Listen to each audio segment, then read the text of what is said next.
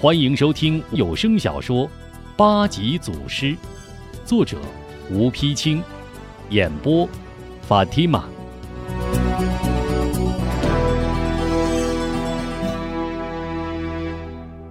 第十五回，诗间记许人困吴中，黑衣人地牢解众危。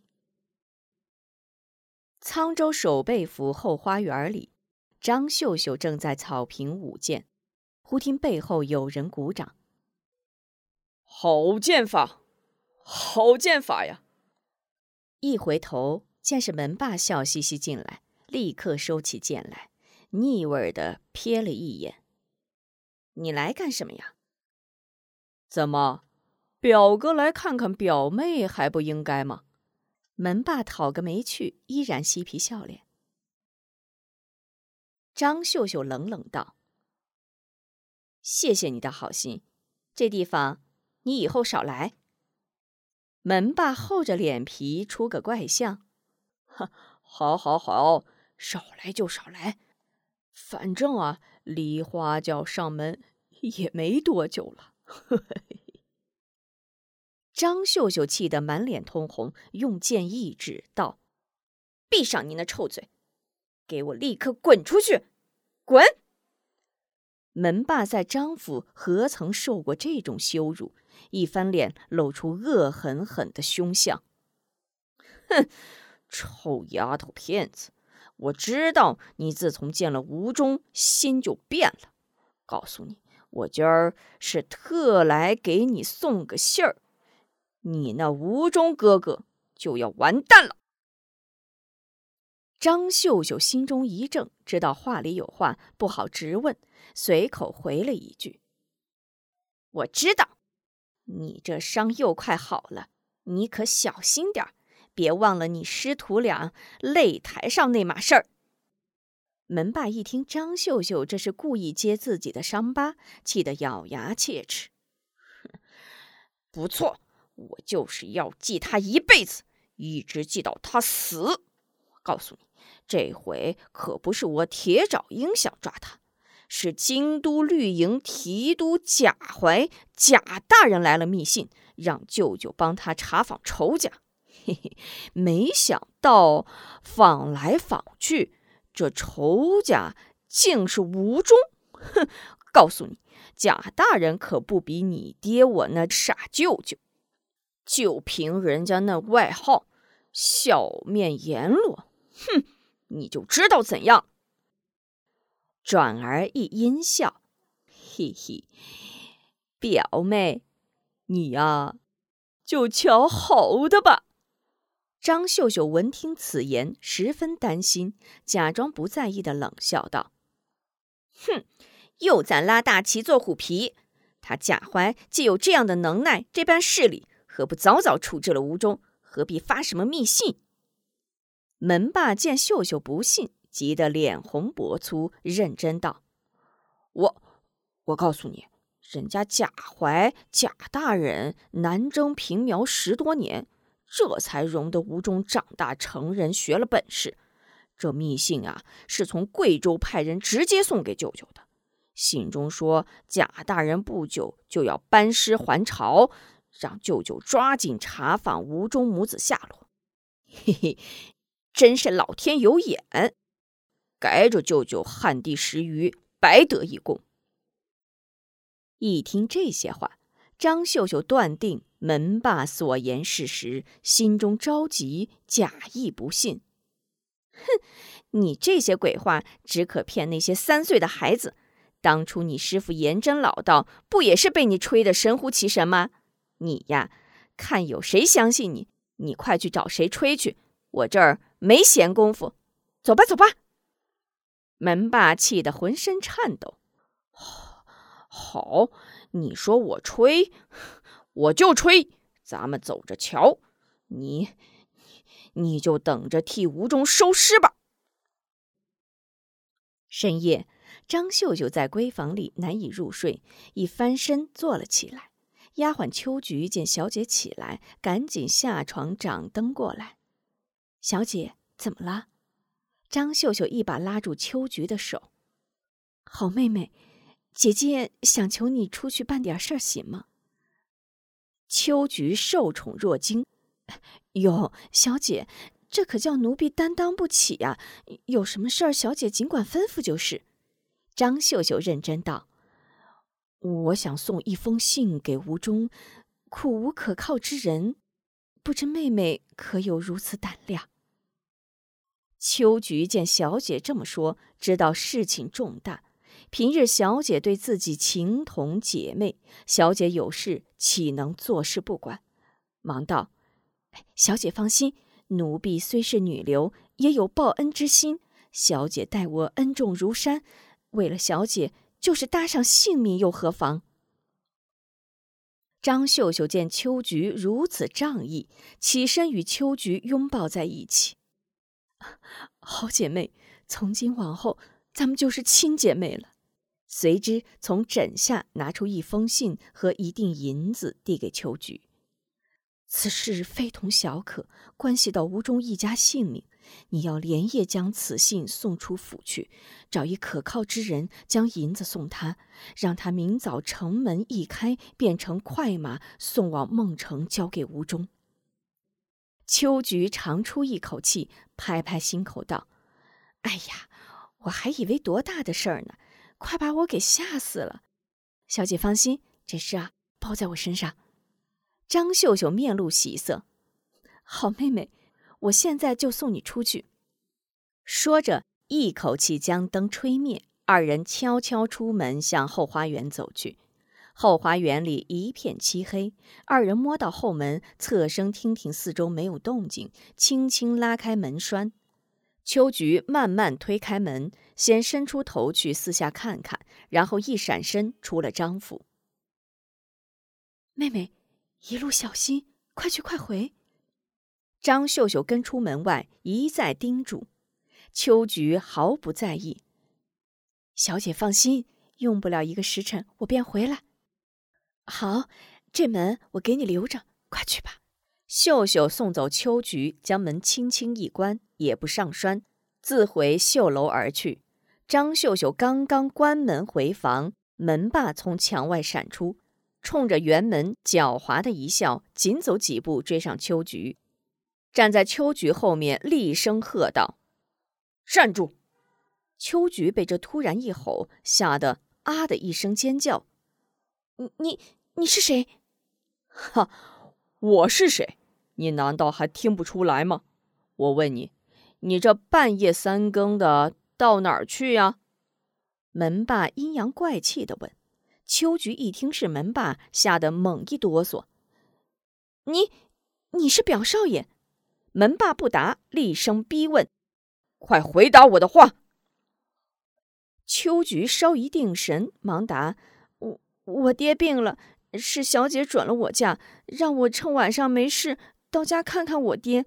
表少爷，你怎么这么晚也没睡呀？少废话！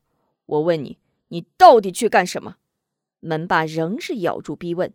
秋菊心中害怕，但表面上不敢慌张。回表少爷，秋菊不敢撒谎。门霸阴阴笑道：“哼，不敢撒多大的谎呀？快说！”是你偷了府上的东西，还是去替别人送什么信？秋菊心中一惊，颤声道：“表表表少爷，奴婢不敢，绝绝无此事。”门霸哪里肯依，驴脸一沉：“看来你是敬酒不吃吃罚酒啊！那好，你现在就跟我回去，当着小姐的面把事说清楚。”秋菊一听门霸要带他去见小姐，心中有底，理直气壮道：“说清楚就说清楚，反正我说的都是实话。”门霸上前，搡一把秋菊，走。门霸压着秋菊叫开张府前门，一进院便大喊大叫：“来人啊，把他给我绑了，押到后堂，我去请守备大人。”几个门丁应声过来，七手八脚把秋菊绑了起来。门霸走进后院张雄的寝室窗下，轻轻一扣窗棂。张雄立刻惊醒，伸手摘下墙上宝剑，喝问：“谁？”“舅舅，是我。”门霸忙答。张雄不悦：“什么事儿？三更半夜的？”门霸故意卖关子：“快起来吧，起来就知道。”张雄不耐烦的穿好衣服，开门出来。到底出了什么事儿啊？门霸小声禀道：“有人私自出府通贼，被我拿住。”张雄怒道：“谁这么大胆？带上来！”门霸一招手，几个门卒押着秋菊过来。张雄一见是秋菊，心中顿生疑问：“啊？”秋菊，你好大胆子！快把私自出府通贼之事如实招来。秋菊急忙上前跪倒，哭喊：“大大人救我，奴婢冤枉呀！”张雄对秋菊通贼本有些不太相信，一听秋菊喊冤，缓了缓口气：“到底怎么回事？速速讲来。”秋菊抽泣道：“是是，奴婢爹爹病了。”小姐心疼奴婢，让我趁夜间无事回家看看爹爹。不想路上被表少爷撞见，硬说奴婢私自出府通贼，请大人为奴婢做主呀！张雄似已相信，此事真是小姐准的。秋菊连连点头。不信，请大人去问小姐。张雄见夫人和丫鬟婆子们都已起来，围了一堆，旨意婆子道：“去把小姐请来。”慢！门霸急忙上前拦住：“舅舅，何不先搜索他身上有无夹带再说呢？如果果然身上并无夹带，又有小姐作证，那就是我错怪他了，也好还他个清白。”张夫人凑上来道：“嗯，我看那半儿说的在理，让我来摸摸。”说着走上前去，上下一摸，从怀中将银子和书信搜了出来。哟，果真还有夹带呀！你这死丫头，好大的胆子！挥手一个嘴巴，转手将信件交给张雄。张雄接过信来一看，大吃一惊：“这，这胆子太大了，险些坏了我的大事！你们把这个死丫头给我吊起来，狠狠的打！”又指夫人：“你去把你那个宝贝女儿给我叫来。”张秀秀正在绣楼等待秋菊，忽听院中人声嘈杂，急忙下楼。果见秋菊被绑，知事不好，躲在一旁观看。见秋菊对答如流，合情合理，心中暗暗高兴。不想门霸多嘴，竟让娘搜出了书信。见势不妙，急忙挺身而出：“爹爹，此事乃女儿一人所为，不关秋菊的事。她是下人，就得听主子的。放了她，要杀要剐，女儿一人顶着。”张雄怒道。你，你这么大的事儿也敢做？你这不是要你爹的命吗？你以为那贾怀是好惹的？此事如若让他知道，咱一家人谁也别想活，懂吗？今儿我放了秋菊也可以，你得答应为父一件事。好，只要女儿能做到的。张秀秀忙答：从此不准出府，断绝与吴中来往。你能做到吗？张雄用怀疑的眼神扫了女儿一眼。张秀秀稍一犹豫：“这好吧，我答应你。”张雄见女儿答应，一挥手：“把秋菊放了。你们都给我听着，从现在起，没有我的命令，谁敢放小姐出门，我要她的脑袋。”宝儿。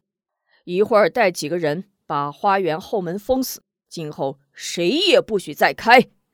回头扫一眼众人，今儿这事谁也不可往外传。谁要在外面露出半个字去，我就活剥他的皮。”门霸凑到张雄身边，小声道：“舅舅，我看呐，还是派人先把吴忠抓起来，免得夜长梦多。”张雄摇头道：“不，此人武艺高强，万一拿他不住，反而打草惊蛇。你明日可派得力之人星夜赶奔阵前送信，让他们亲自来抓，岂不更好？”说罢。抬腿就要回屋，张秀秀不甘心，在后面喊着：“爹，爹！”张雄一挥手，不再理睬，径直回屋。门霸得意地向张秀秀点了点头，扬长而去。秋风习习，树叶已黄，转眼间，爱武来孟城已经两年了。这日。正在吴氏祖营树林里与师弟吴忠练习枪法，忽然一阵风起，杨树叶子纷纷飘落。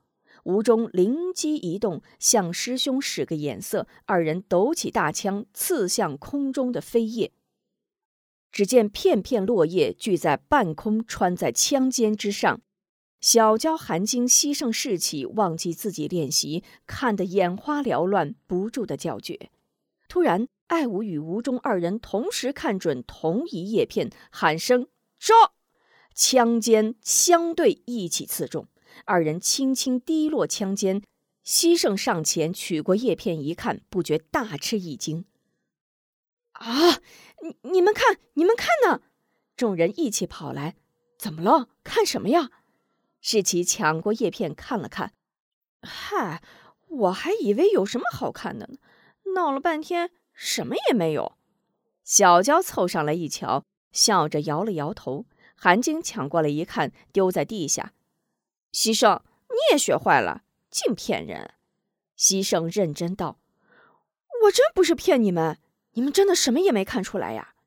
韩晶撅撅嘴嗔道：“还骗还骗，上面有什么呀？你说。”西胜反问。那你看上边有枪扎的眼儿吗？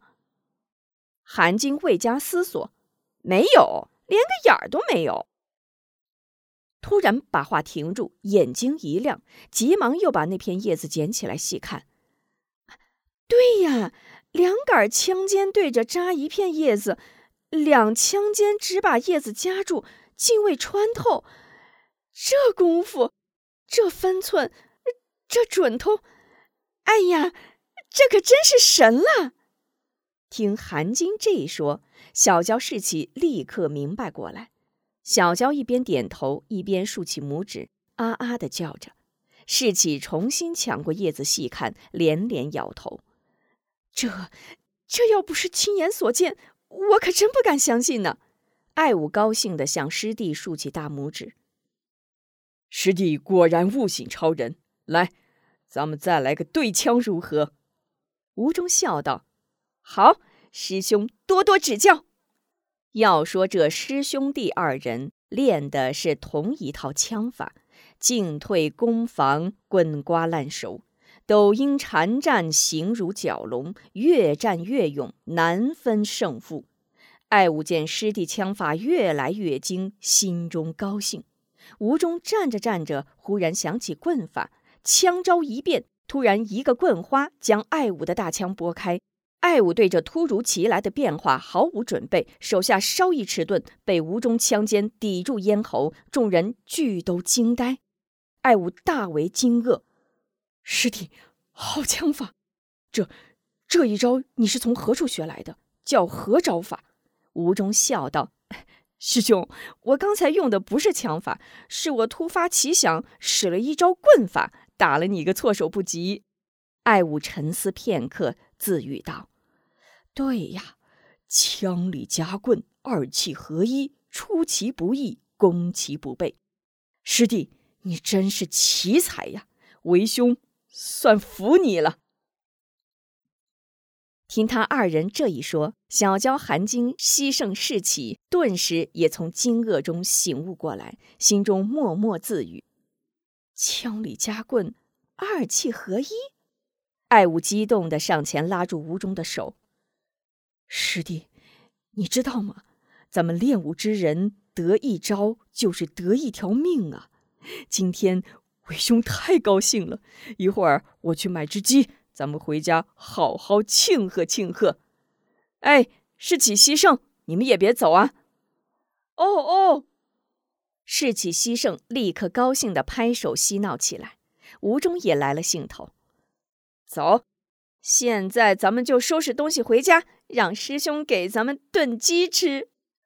吴中等人收拾刀枪棍棒回家，一路说说笑笑，来到家门口，只见院门大敞四开，径直走进院子。一进院吴中便习惯地喊了声“娘”。韩晶见无人答应，接着喊：“娘，我们回来了。”仍无回应。小娇跑进屋里转一圈，出来还是摇了摇头。吴中心中奇怪，心想：莫非串门去了？怎么里外门都敞着就走了？想想，转身出门高喊：“娘，娘！”仍然无人答应。邻居大婶听到喊声，连忙出来，一见吴中，顿时一怔，上前关心的问：“哟，中儿，你好了？”吴中莫名其妙：“我好了，婶儿，你问我好什么呀？”大婶儿吃惊的睁大眼睛说道：“哟，刚才你不是在树林里练武时晕倒了吗？”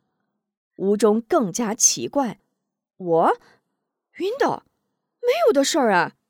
韩晶着急的问：“大婶儿，你你俩这是听谁说的呀？”大婶莫名其妙的摇摇头。